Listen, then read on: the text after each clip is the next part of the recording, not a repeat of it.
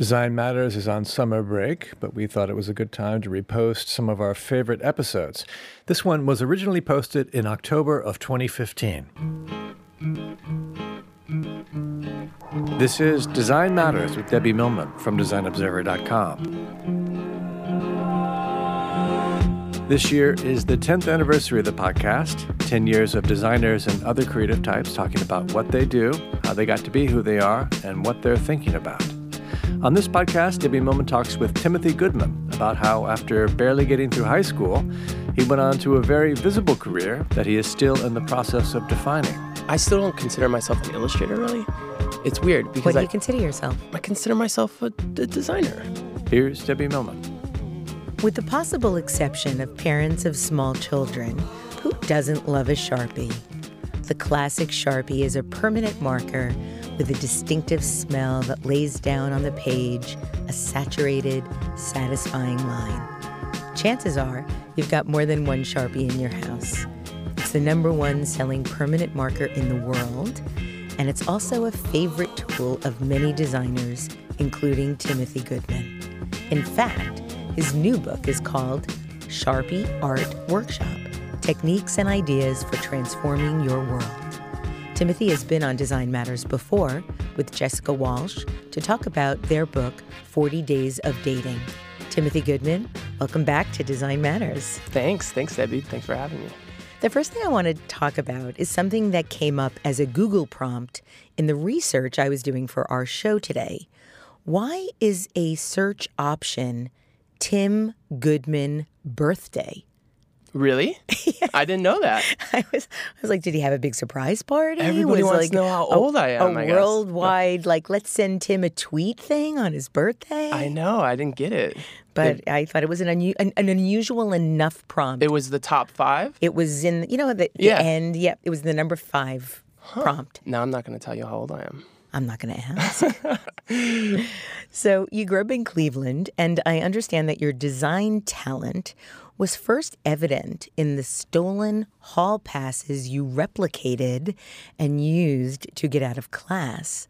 Why did you want to get out of class so much? Because I was really interested in being bad in high school.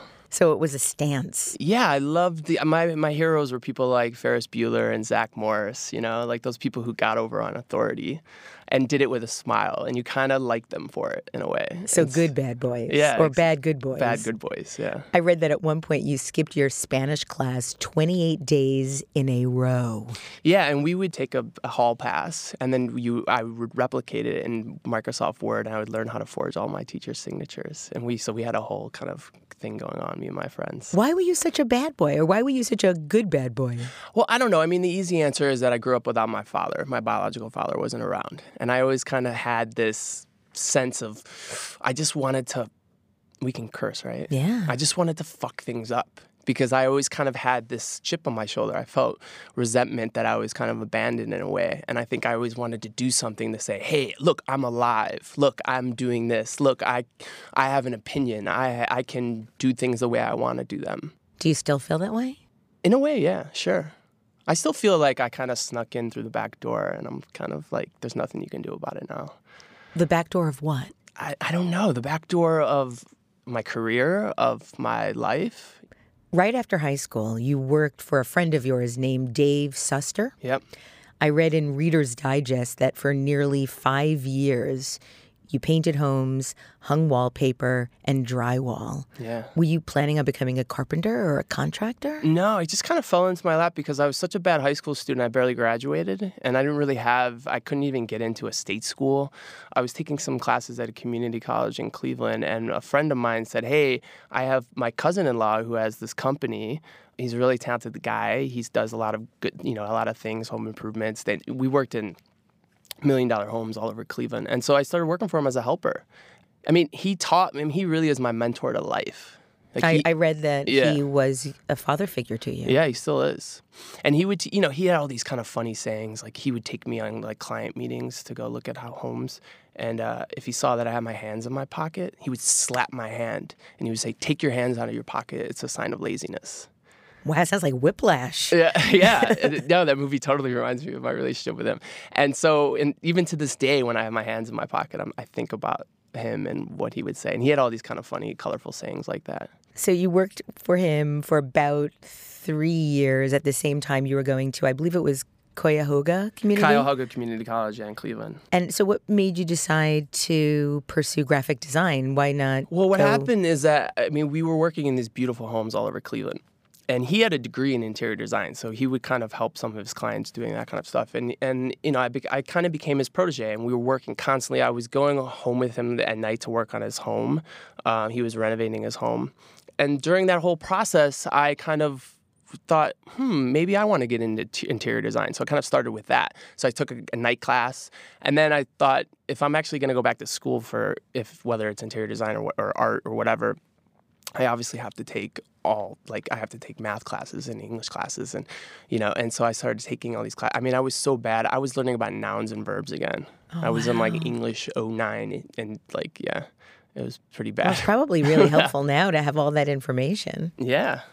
After three years there, you transferred to the School of Visual Arts in New York City. What was that like for you going from Cleveland to New York? And what made you decide to, to take that trajectory? Well, I, I realized early on when I was going to the, the community college and working full time as well that you have one life, you know, like, and it's it's cliche as hell, but like, what am I gonna do with it? If I'm gonna do this, I want to like go to a major metropolitan area. I want to really pursue it and see what happens. And if I fall on my face, then then I'll know. So I kind of went and I and looked at all these schools. And when I went to SV, I knew right away. New York just felt right. I read energy. that you applied for over 50 scholarships. Is that Yeah. true? Yeah, because- 50? Yeah, 50. I think I applied to close to 100 scholarships. And how many did you get? Uh, I probably got like four or five.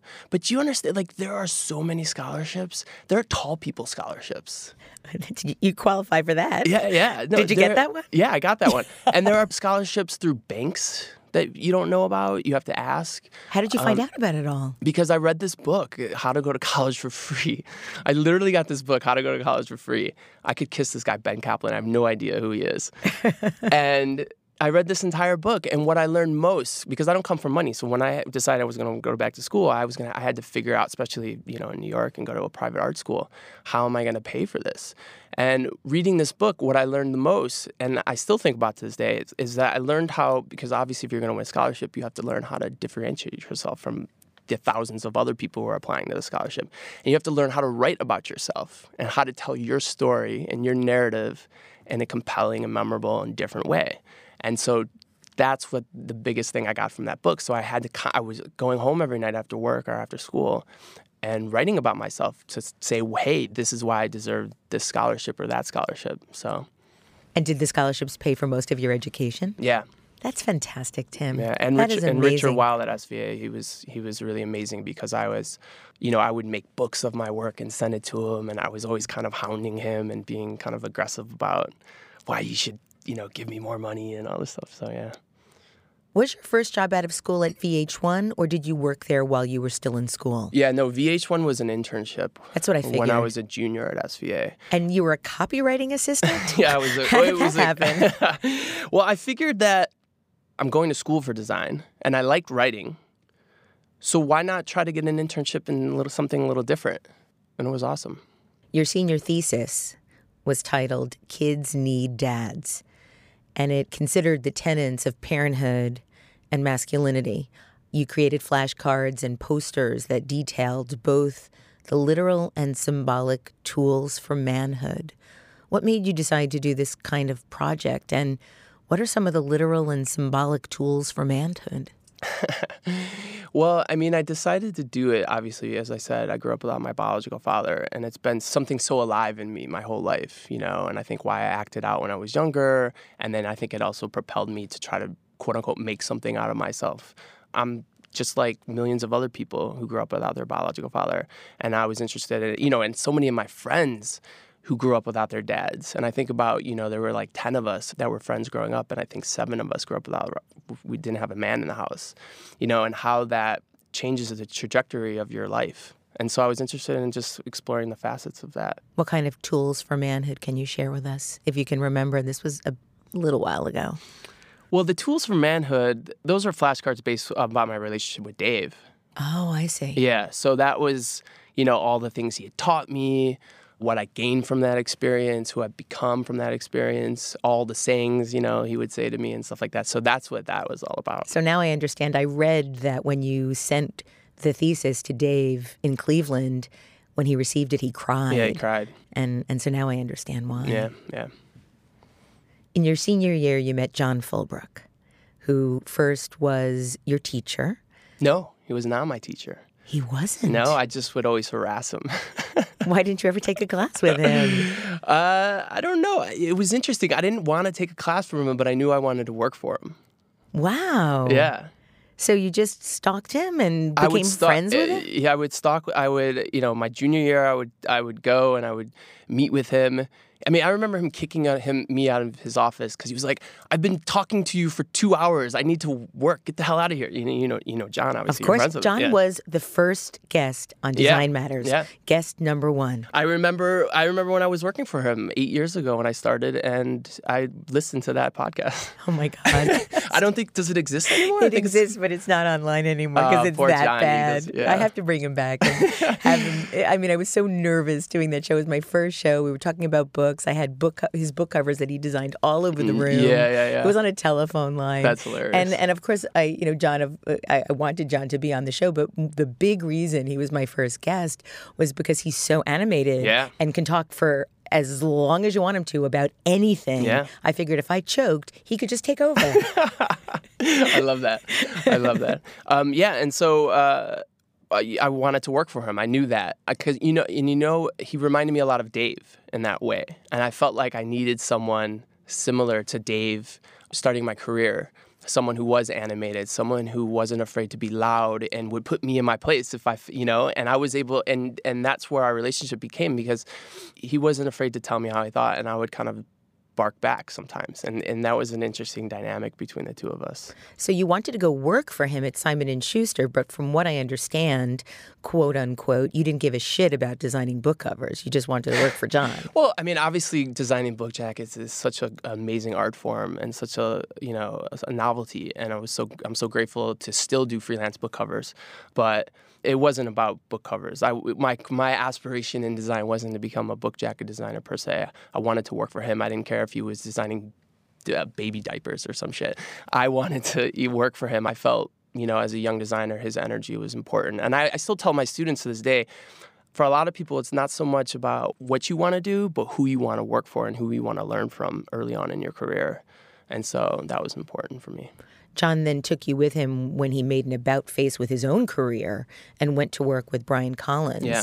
And that began your work in branding. Yep. Everyone I know who's worked for Brian has said it's changed their lives. Would you concur? Yes. So, yes. so talk about that experience because I know Brian works really long hours. He's Yeah. really, I mean, he's a genius, so Yeah. he's very intense. Yep. Talk about what that experience was Well, like. Well, yeah. I mean, I was fresh out of school still. I think I we you know I'd only spent about eight or nine months at Simon Schuster for, out of SVA before I went to go work for Brian with John, and I mean I could go on all- day about why Brian was so pivotal in my career, but I think the most important aspect is I remember him sitting me down once. This was maybe maybe a year after I had been working from him and he saw I'd been writing and he saw I'd been kind of I started my blog on my website. I think I had just won like the Young Guns Award or something and um, maybe I had done my first talk or something. And he sat me down and he said, "Listen, you can be a designer or you can be a voice in your community. And what do you want to be and how do you want to get there and how can I help you?" And more than anything, Brian is an amazing teacher. I really appreciate that. So when he said that to you, you can be a designer or you can try to be a voice in your community. How did that impact you? What did what did well, you think you at that co- point? when you have support like that, especially from someone like your boss, who you know, traditionally speaking, your boss wants you to focus on the work you're doing for him and the company at hand. When he is encouraging you to go and talk and write and do your thing, and you know, I was doing a lot of freelance for the New York Times at the time and other editorial illustrations I was doing. He would let me do that. He allowed space for me to do that, and that support was obviously very paramount because it gave me the confidence to keep pursuing it. What was one of the more memorable projects you worked on with him at Collins? Uh, when I first got there, we were working on the CNN grill for the 2008 Democratic and Republican National Conventions. yeah, just a small project. Just a small project. Um, and then we worked on the entire Microsoft Store identity from the logo to the whole store experience. You were Um, also freelancing at this point. Oh yeah. How did you get your freelance commissions? Were you hustling? Were you? Yeah, I was just hustling. I mean, really, where it started was with John Fulbrook. He first gave me Brian Rea's email, and I first met Rodrigo. And So Brian, Brian Rea. Ray. Then he was was he that, he was doing the op-ed pages, right? Yeah. The New York Times and, and then Rodrigo Leanne Corral, Shapton. of course. His, I got uh, Leanne Shapton became the art director at the op-ed page right after Brian. I did a lot of work for her, and he he first gave me her her email address. So he kind of let me into his community in that way. And did so- you freelance for Rodrigo Corral as well, the great great designer? Yeah, no, I, designer. and- I, yep. So when did you do your project for the Ace Hotel? Was it in this period? Yeah, it was right when I was leaving Brian to go work for Apple. And so I was about three or four years out of school, and I um, How did that happen? How did you get this project? And can you describe it for our listeners? It's an extraordinary project. Yeah, I mean, it, it first came through the Art Directors Club. Um, I think the Ace Hotel had contacted them about hiring some young guns. I don't know why they recommended me. I didn't have anything like that in my portfolio at the time. You know, I'd, I'd done a lot of uh, editorial illustrations and book jackets, and of course, I had branding all in my portfolio, but I hadn't done anything like that. So I was just kind of a traditional designer, so to speak, at that point. And they, and the Ace Hotel, they they let me, they gave me this room with these two walls, and they kind of let me do what I wanted. I mean, I had to present a sketch, um, and I said I wanted to draw, you know, everything I loved about New York City that could be passed to the common tourist in that room. And um, yeah, so I basically locked myself in that room all of a Memorial Day weekend and tried to figure it out and went to town. It was one of the most um, intense projects I've ever worked on because physically doing a mural takes a lot out of you. So you said that your work for Dave helped bring a certain physicality to your work. Is this where that first emerged? Yeah, I think so. You know, um, because for years, you know, painting homes and hauling buckets of wallpaper glue up ladders for 13 hours a day and laying tile and all that stuff all came to fruition when it came to the Ace Hotel mural and now the work that I do and the murals that I do. It was a real line in the sand for your career. Yeah, It changed everything. changed everything. It changed the whole trajectory of everything from that point on. You were then invited to take over Nicholas Blechman's art director position at the New York Times Book Review after he took time off after he won the Rome Prize. Yeah. The big time. Suddenly you're working at the New York Times. Yeah. You're what, four years out of school at this point? If that, five? Well, actually, that was after my my year and a half at Apple. Oh, okay. So I have the timing a little bit off here. Yeah. We'll have to go back to talk about what it was like to then go work for Alan Dye. Yeah, yeah. So uh, that was right after I moved back to New York after Apple. Yeah, it was an incredible opportunity, and I had done a lot of illustrations for him at that point, so I wasn't going to say no. It, you know, and I spent, I think I spent about a month and a half there, and it was quite an amazing experience to see how something like the book review comes together. You know, and all of a sudden I'm me- I'm in meetings with, you know, these editors who I go and Google their names, and they're you know on Charlie Rose and. You're like, wait, who are these people? Why am I in these meetings with these people? How and did these are like literary gods. How did you manage that? Did you feel intimidated? How did you manage through those meetings and hold your own? You know, you just have to be confident in, in the work that you need to do. Putting together the book review and finding the right art for these pieces and putting together um, the special sections. And so, yeah, you just have to be confident in what you're doing and, and not be afraid to ask. You know, never be afraid to ask. So, So, I was I was still emailing Nicholas while he's in Rome, like, wait, what what is happening here? And you know, and obviously there are a lot of great people on staff that were helping me, and Matt Dorfman, who is an art director at the op-ed section, was helping me too. So John Fulbrook introduces you to Brian Collins. Brian Collins introduces you to Alan Dye. Alan Dye calls you one day and says, Hey, Tim, want to come to Cupertino? How did that work? How does that work? How do you get, what, what is it like getting the call to come work at Apple? I actually got a call from the recruiter first, um, and then I emailed Alan saying, "Is this for real?" And he says, "Yes, it's for real." I met Alan through a, a kind of a combination of John and Brian, and uh, he would always come to the studio when he was in town. But getting a call like that was, uh, like I said, like I was like, "Is this is this Did phony?" you think you were being punked? a little bit? Yeah. Let's screw with Tim's head. Let's pretend we're offering him a job at Apple. I can see those guys doing that, but Mm. I know you really went there. Yeah, and so I flew out there and went for an interview and met all these, you know, there's just so many amazing, peop talented people there, and people you've never heard of. Because they're not in the New York design scene. They're not people who are necessarily interested in winning awards or having their work in an annual or something. They're just extremely talented people out there just with their heads down with one goal in mind just like putting in the work for apple and like making amazing you know work and going out there and seeing that and having that perspective was really important too you know i don't think i would have actually worked for myself so soon if i had not gone out there because it wasn't necessarily while it was great it wasn't the right work for me Why not? and I learned that while I was there. I think it just gave me the courage to realize that I wanted to work for myself and I wanted to live in New York and do that. And I wanted to pursue more projects like the Ace Hotel because I did the Ace Hotel right before I went to Apple. And I still was trying to figure out who I was as a designer and what kind of work I wanted to do and how I wanted to position myself. I think being at Apple and having that experience, it, it helped propel me in, to take that leap. I read on The Great Discontent that you said this. One day, an art director at Apple came to me with a PDF deck from a third party advertising firm. It was full of ideas and possible directions for a new project. And when I looked through it, I saw a spread that referenced the piece that I did for New York Magazine and the Ace Hotel mural. And at that moment, I realized that I was caught between being the influenced and the influencer.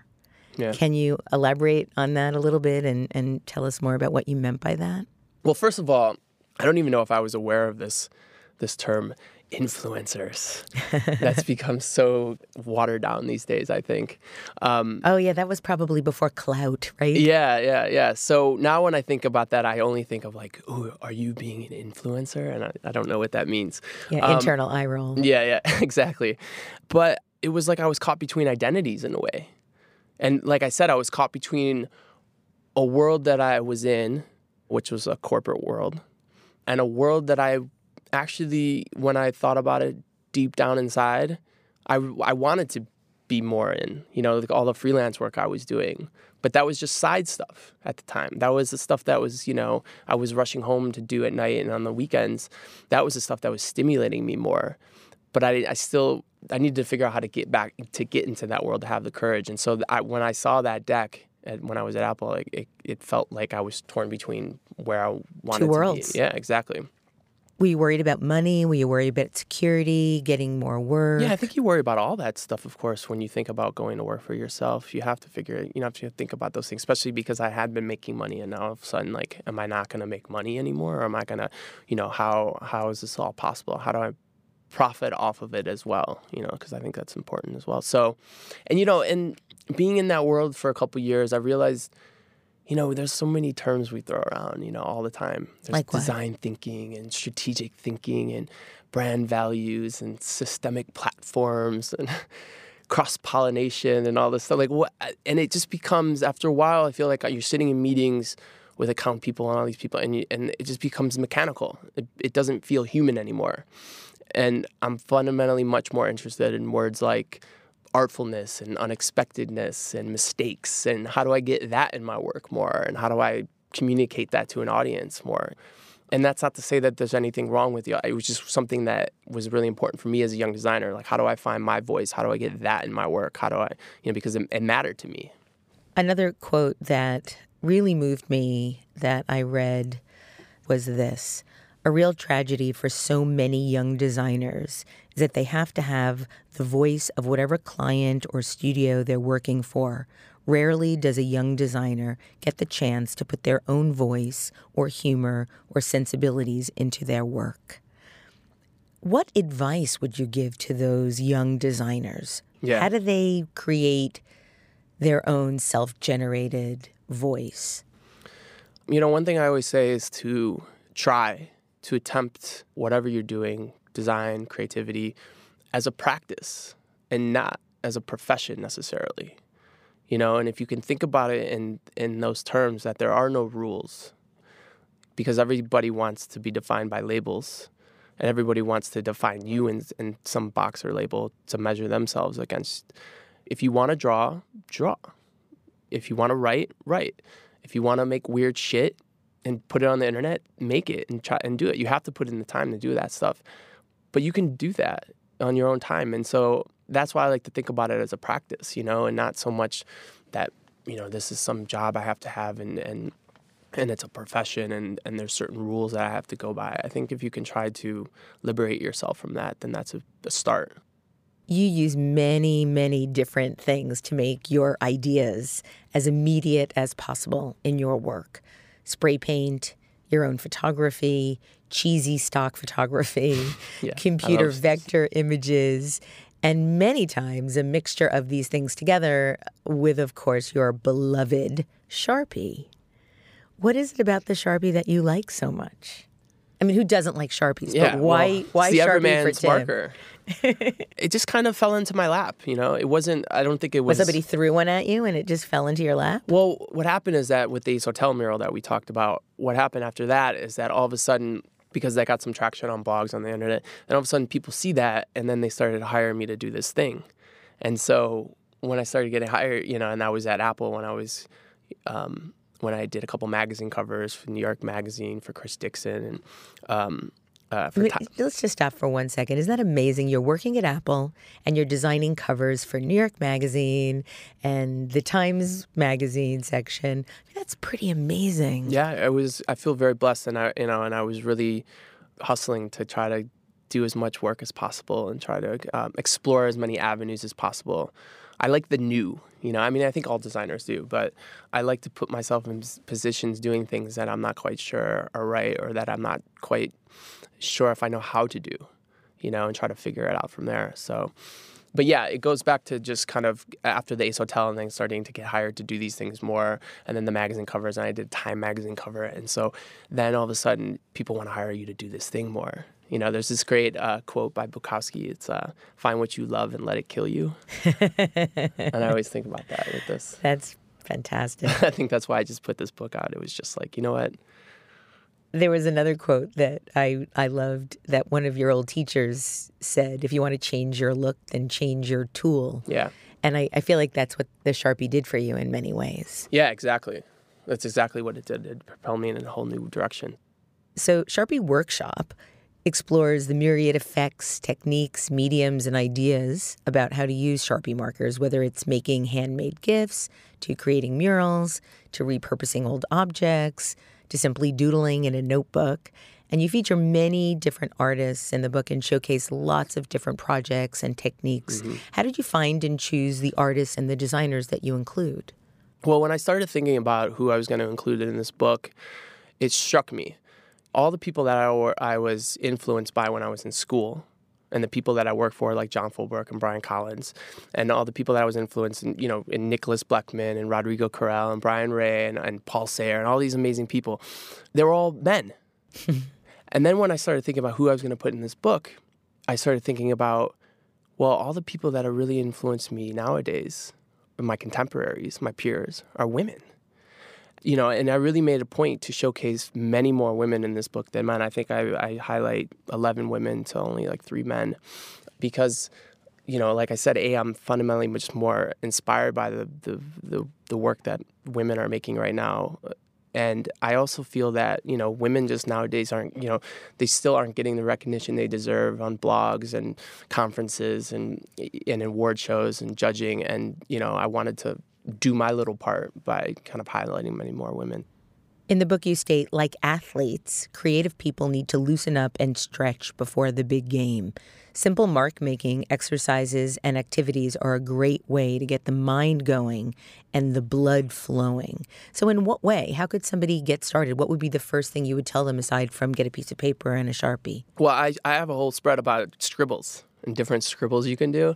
You know, in the morning, sometimes with my notebook, I'll just scribble. I'll just make scribbles. Oh, there's I'll, so much poignancy to I'll a give, scribble. I'll give scribbles names. like what? like the uptight scribble, this you know, and you can kind of give assign names to them. It's a lot of fun. So, you just recommend people just start with scribbles, Yeah, start with scribbles. see where it takes you. I mean, you know, it's funny. Like, I still don't consider myself an illustrator. Really, it's weird because What do I, you consider yourself? I consider myself a, a designer. I think, but it's weird because I think that when I think about the term illustrator, I feel like if I am an illustrator, because you know I get hired a lot by ad companies and, and it's like when are you guys going to know that i'm not an illustrator? Are you are you ever going to you know maybe gonna... you need to look up imposter syndrome in wikipedia. Yeah there you go.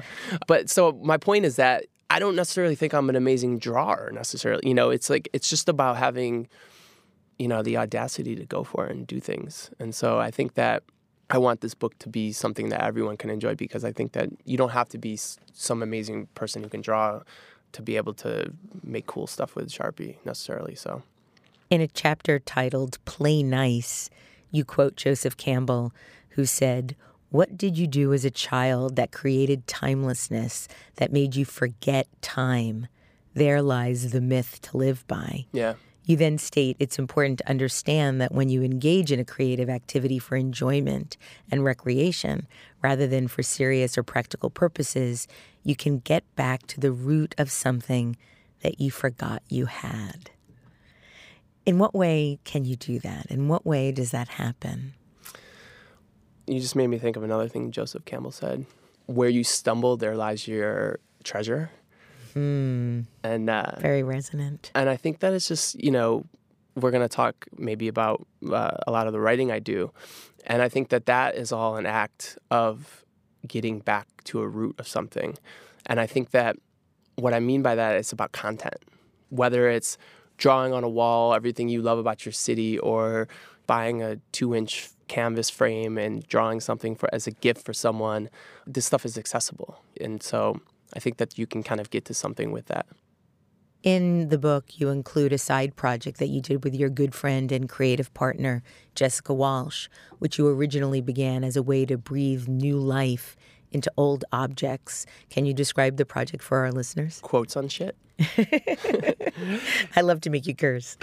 Quotes on shit is this really great project that Jessica and I started because, well, A, we wanted to collaborate again after 40 days, and we've been working on another big, robust side project for the last year, year and a half. So we wanted to kind of do something fun and graphical together. So this idea that we we constantly use shit, throw shit away, abandon shit, steal shit, borrow shit, whatever, you know, and what what happens with all this shit? we went to junkyards and thrift stores and garbage and we found objects that spoke to us and we spray painted them and gave them a voice almost as if as if they were talking back to you because they were you know mad or you know feeling abandoned. And so, are they and, for sale anywhere? No they're not for sale. Um, and they and it was also another great love of just playing off puns you know like writing on an ashtray you're an asshole this is one of several projects that you've done with Jessica. As you mentioned last year, your project, 40 Days of Dating, went viral and resulted in a gorgeous book that we talked about when you were last on the show, as well as a movie that I believe is in production now, right? It is not in production. Or the script, script is, is, being, yeah. Yes. So yeah. you're now working on another project with Jessica, which I know is very top secret, yeah. which I believe will be out at the end of the year. Yeah, it should be out right in the beginning of January, right after the first anything you can tell us about it? I'm not going to talk about too much about the name or what it's about, but you know, it was again, it was another way for us to, um, you know, the biggest thing that came from 40 Days, despite the the book or the or the optioning of the movie or any of the success, was that the ability to connect to people and have the, these dialogues with people. I mean, thousands of people writing us emails saying, "Well, your story is like mine," or "You made me think about a past relationship," or "You you made me think about the way I've handled relationships." Having that the ability to, to communicate to an audience like that, especially an audience beyond the design community, is something that is really important for both of us to try to continue to do, because I think that you know for centuries you have writers and filmmakers and artists who have put themselves in their work, you know, and their habits and their fears in their work. But you don't see that in a lot in the design community. And so I think we have unique ways as designers and art directors to tell stories in ways that maybe people haven't seen, you know, and so we want to continue to kind of do that. So this new project is again another kind of robust project similar to 40 Days in sense of mixed media, video, writing, illustration, photography, all to tell this really personal story. And it's it's much it's much more raw and, and kind of gut wrenching than 40 Days. I can't wait yeah. to hear more about it. I, it's scary, but Another project that seems to be inspired by 40 Days of Dating is your solo project, Memories of a Girl I Never Knew, which is very possibly my favorite project that you've done. Thank you. I love this work. Can you describe it for our listeners? Yeah, I mean, Memories of a Girl I Never Knew was something that I started uh, last summer, so just over a year ago. And obviously, because of 40 Days, 40 Days allowed me to tear down, for both Jessica and I, to tear down a lot of walls that we're not interested in having up as a designer anymore. And I'm interested in vulnerability and how I can get that, infuse that in my work more. And I'm interested in, in sharing, you know, personal stories. And so what happened is that I was dating this girl, and as a self-proclaimed commitment phobe, see 40 days of dating, we broke up. Well, she broke up with me, and and I'm sorry. Uh, this is the Barbara Walters moment. No, no, no. But I start crying. no, no. But she broke up with me, and you know, as a self-proclaimed commitment phobe, I didn't know how to handle that. Really, you know, it had been a long time since I'd gone through something like that. I wasn't dealing with it well, and instead of just grabbing the whiskey, I decided to, you know, start writing as a way to kind of, as therapy in a way to kind of like, well, how have I handled things in the past? Why do I have these issues with women? You know, how have I handled things or not handled things with different women that, I, you know, in situations I'm not necessarily happy about? Maybe I can get to some sort of truth with myself. So I just started writing and writing and writing. And then I had all this content and all these just like documents of stories or you know vignettes, yeah, right? Yeah, vignettes. And so I want to maybe I'll post one to Instagram. And so I crafted one, honed it down to you know short enough to fit in a square, but long enough to still be interesting. And uh, and I posted it, and you know it's it was just amazing to see how people started responding as I posted them weekly. And so I think I've written about or posted about 55 of them so far it's therapy for me and then and then it's also therapeutic to hit send on Instagram every time because it's always a little piece of you that you're like, wow, am I really gonna share this with an audience? But then it's been so amazing just to see how many people hundreds of people commenting on them or writing me emails. That makes me feel less alone in the world in a way. And it's like, oh, I'm not crazy just as much as they're they're getting it from you know to read my stories and say oh well someone feels like me i'm getting it in return and so yeah it's it's been it's been a lot of fun and they're absolutely gorgeous. I printed out a few. Um, was wondering if you might want to read one on the air. I'll give you a couple here to yeah, choose sure. from. All right, we'll read this one. Four of my lady friends got engaged or married in the past year. I see those happy brides and their happy families, but I don't see their ex boyfriends, those penises and arms and beards, or how they felt the first time they exchanged I love yous. I don't see the nice guy they hurt, or those blind dates, one night stands, college hookups, morning after pills, Tinder dudes, or late night phone calls to their exes. I don't see when they thought they had herpes, the times they said, I hate that asshole, or when they worried they turned into a crazy cat lady just like their mom warned them.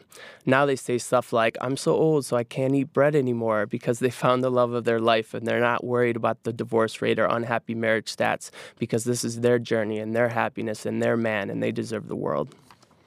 Timothy, you have to do this as performance art. I, I have. I've been reading them at, at lectures I give and stuff. It's but you know, you really like this is this is stage worthy. it's stage worthy material. It's beautiful. It's incredibly well written, and the way you read them is filled with so much passion. Well, I really appreciate that. It's it's really been one of my favorite things I've worked on, and and again, you know, we should write and draw and, and not be held down by what people want you to do or that you have to be some sort of graphic designer who works in a certain box. You're now teaching at SVA. Congratulations. Yeah. Thank you. I read that you frequently tell your students that they need to get better at getting their ideas out of their heads and start making things without the worry of success. That's the threshold between letting the fear control you and taking a step with the fear for a dance. So, what is your advice for helping anyone take that step closer to dancing with the fear? You know, I always love when I'm at a place with my work that I, I sit back and I'm like, you know, I'm not quite sure I like that. I'm not quite sure how I feel about that. And sometimes, a lot of times, that's good because you you're in unknown territory. And I think that's you know, with me and Jessica and our new project and with 40 Days, we're trying to create a space where we don't really have anything to lean on in terms of reference. We're trying to carve out some little space in a corner of the kind of work we want to do that kind of feels fresh and raw and vulnerable and isn't afraid to show the fear. I can't wait to see what you do next, Tim. Thank you, Debbie. Timothy Goodman, thank you so much for being on Design Matters today. To find out more about Timothy Goodman, go to his website, tgoodman.com. This year, we're celebrating the 10th anniversary of Design Matters. I'd like to thank you for listening. And remember, we can talk about making a difference, we can make a difference, or we can do both. I'm Debbie Millman, and I look forward to talking with you again soon. Design Matters with Debbie Millman is produced by Curtis Fox Productions with technical assistance by Rainy Ortica. The show is published exclusively by DesignObserver.com. You can subscribe to this free podcast in the iTunes Store.